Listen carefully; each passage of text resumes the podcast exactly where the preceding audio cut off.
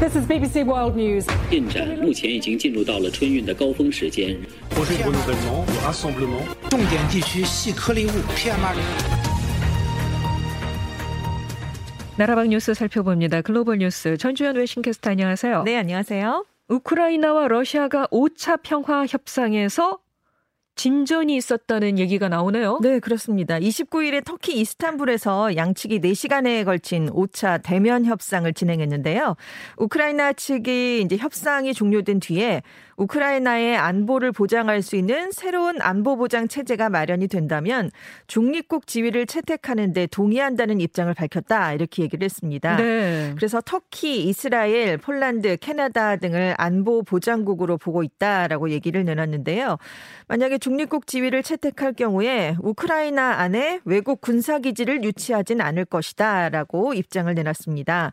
또 새로운 안보 보장 체제가 나토처럼 한 회원국이 공격을 받을 경우에 다른 회원국들이 자동 개입해서 공동 방어하는 내용이 법적으로 마련돼야 된다 이런 얘기도 내놨습니다. 네. 그리고 이제 2014년에 러시아가 우크라이나에서 강제 병합한 크림반도 문제에 대해서는 앞으로 15년간 이 크림반도의 지위에 대해서 러시아와 협의할 것을 제안한다 이렇게 얘기를 했고요. 다만 지금 친러시아 분리주의 반군이 장악하고 있는 돈바스 지역에 대해서는 양측 모두 언급을 하지 않았습니다. 또 러시아와 최종 협정이 발효되려면 우크라이나 영토 전체에 완전한 평화가 이루어져야 되고 국민 투표가 필요하다 이렇게 입장을 밝혔습니다. 러시아 측 입장도 나왔어요. 회담을 건설적으로 진행이 됐다라고 평가를 내렸고요. 우크라이나의 중립적이고 비동맹 적인 지위, 비핵 보유국 지위 추구를 확인하는 문서로 된 제안을 받았다 이렇게 얘기를 내놨습니다. 네. 여기서 더 나아가서 양국 대통령 회담은 양국 간의 조약이 준비되는 대로 가능할 것이다. 이런 얘기까지 지금 내놓은 상황입니다.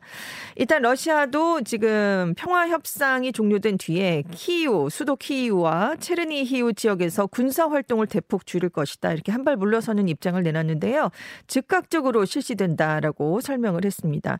다만 지금 동 부의 돈바스 전선 그리고 한 달 가까이 포위를 하면서 공격 중인 마리우폴을 비롯한 남부 전선의 군사 활동을 멈출 것인지에 대해서는 따로 언급을 하지 않았습니다. 돈바스 지역에 대한 얘기가 나올 줄 알았더니 네. 안 나왔네요. 네, 그렇습니다. 결국은. 결국 민감하기 때문에 아마 네. 추후 협상에서 이루어지지 않을까 싶습니다. 어쨌든 그래도 진전이 있었다고 네. 하니까 희망을 좀 보게 됩니다. 네. 어, 러시아가 천연가스 대금을 루블화로 결제하라고 요구한 데 대해서 서방이 거부하겠다는 뜻을 밝혔습니다. 러시아는 루블화로 결제하지 않을 경우에 가스 공급을 중단하겠다 이렇게 언급을 해서 유럽의 가스 위기가 현실이 될 것이라는 우려가 커지고 있죠. 그렇습니다. 로베르트 하벡 독일 부총리 겸 경제기후부 장관이 주요 7개국 에너지 장관들과 화상회의를 연 뒤에 러시아의 천연가스 대금에 대한 루블화 결제 요구를 거부하기로 합의했다. 이런 발표를 내놨습니다. 그러니까 계약상 가스 대금이 유로화와 달러화로 지불을 한다라고 규정이 돼 있기 때문이다라고 얘기를 하면서 이 G7 장관들이 기업들에게 루블화 결제 방침을 따르지 말 것을 촉구했다라고 전했습니다. 앞서 페스코프 크렘린궁 대변인은 유럽에 공짜로 가스를 공급하지는 않을 것이다 이렇게 얘기를 했는데요.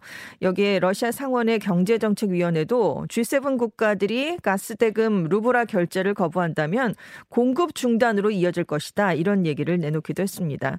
이 독일의 하백 장관은 러시아가 가스 수송을 중단할 경우에도 모든 시나리오에 대해 준비가 돼 있다 이렇게까지 얘기를 했는데요. 지금 유럽연합은 올해 러시아산 가스 의존을 3분의 2 정도로 줄이고 2027년까지는 모든 러시아산 화석 연료 수입을 중단하겠다 이런 목표를 내놓은 상황입니다. 네. 하지만 전문가들은 EU가 단기간에 러시아산 가스를 모두 대체하긴 힘들다 이렇게 보고 있는데요. 작년에 EU가 러시아에서 수입한 가스가 1,550억 세제곱미터 정도인데 지금 현재 대체할 수 있는 양이 500에서 800억 세제곱미터밖에 안 되기 때문입니다. 음.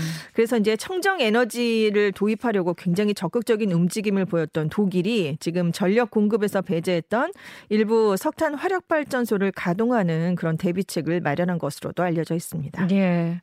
우크라이나에서는 전쟁으로 농업도 큰 타격을 입고 있는데요. 우크라이나가 유럽의 빵 공장이라면서요. 그렇습니다. 그런 별명이 있죠. 예, 네. 그래서 우크라이나뿐만이 아니라 전 세계 식량 공급에 비상이 걸렸습니다. 그렇습니다. 우크라이나와 러시아가 전 세계 밀과 보리 수출의 3분의 1을 차지하고 있기 때문에 여기에서 생산의 차질이 빚어지면 지금 북아프리카와 중동, 아시아 일부 지역에서 수백만 명이 빵과 국수 생산에 필요한 저렴한 뭐 밀을 비롯한 그런 식량을 구할 수가 없기 때문입니다. 그래서 이미 지금 인도네시아, 이집트, 예멘, 레바논 이렇게 그동안 우크라이나의 밀에 의존도가 좀 높았던 국가들에서는 식량 부족에 대한 불안감이 높게 나타나고 있는데요. 지금 우크라이나 농업이 큰 타격을 받을 수밖에 없는 상황이죠. 농사를 지어야 할 남성들이 군에 차출이 됐고요. 여성들은 또 어린이들을 데리고 피난길에 많이 올랐습니다. 지금 봄철 파종기인데 씨를 때 맞춰서 뿌리고 농사를 지어서 수확을 거두는 일이 올해 제대로 이루어질 수 있을까 이게 불분명한 상황이 됐거든요. 네. 지금 우크라이나 농업계는 즉각적인 생산 감소 문제보다 군에 간 사람들이 전사해서 전쟁이 끝난 후에도 농사를 지을 사람이 부족해지는 문제가 더 심각하다 이렇게 판단을 내리고 있습니다. 지금 인력만 부족한 게 아니라 항구랑 도로들이 많이 파괴됐어요. 그래서 농사에 필요한 물자도 구하기가 어렵고요. 농기계를 돌리는 데 필요한 연료도 부족합니다. 그리고 비료, 농약도 다 지금 부족할 것으로 예상되기 때문에 결국 우크라이나의 올해 파종 면적은 예년의 절반 수준에 그칠 것으로 예상이 되고 있거든요. 그래서 전문가들은 좀 저렴한 가격으로 시장에 나오던 우크라이나의 밀 공급이 끊긴다면 음. 대체 곡물의 가격은 훨씬 비싸기 때문에 세계 빈곤층이 가장 먼저 큰 아. 타격을 아. 받을 수 있다 이런 전망을 내놨습니다. 우리나라도 요즘에 그 빵 소비량이 많이 늘었거든요. 네네. 밀 공급이 줄어든다는 이 소식이 사실 남의 얘기만은 어, 아닌 거죠. 네. 참 걱정이네요. 자, 중국 상하이시가 코로나19 확산을 막기 위해서 봉쇄 조치를 내렸는데요. 전 세계 공급망이 차질을 빚을 것으로 우려된다고 합니다. 이게 무슨 얘기입니까? 지금 상하이시가 28일부터 그 8일 동안 도시를 동서로 절반씩 나눠서 차례로 봉쇄하는 조치에 들어갔거든요. 네. 그래서 지금 상하이시에 있었던 일부 공장 가동에도 차질이 빚어지고 있습니다. 그래서 지금 전 세계 공급망 혼란이 가중될 수 있다 이런 우려가 커지고 있는데요.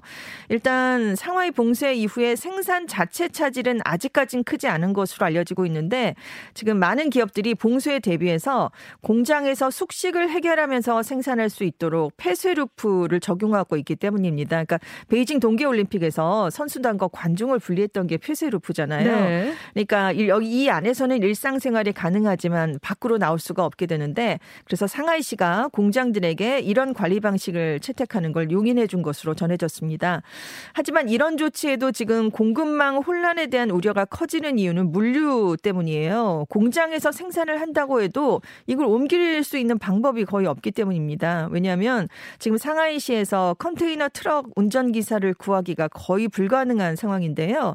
이 운전기사가 상하이 시내로 진입을 하려면 직전 48시간 이내에 코로나19 음성 판정을 받아야 되고요. 또 상하이 대부분 지역에서 이미 확진자가 발생을 했기 때문에 상하이에서 진입했다가 나오면 최소 2주 동안 격리를 해야 됩니다. 그러니까 음. 아예 상하이에 들어가는 걸 꺼리는 기사들이 지금 많다는 그런 얘기입니다. 그래서 지금까지는 육상 물류 문제만 발생을 하고 있는데 상황이 악화돼서 상하이 항해 운영까지 중단되면 문제가 더 커지거든요. 왜냐하면 상하이 항이 컨테이너 물동량 기준으로 중국 1위이자 세계 1위의 항구입니다. 네. 그러니까 여기가 멈추면 전 세계적인 물류 대란이 올 수밖에 없거든요. 그래서 일단 상하이시가 경제 충격을 막기 위해서 봉쇄 지역 안에 있는 주요 공항, 주요 항구 등은 정상적으로 가동을 하겠다 이런 입장을 내놨습니다. 알겠습니다. 지금까지 외식캐터 전주현 씨 고맙습니다. 네, 감사합니다.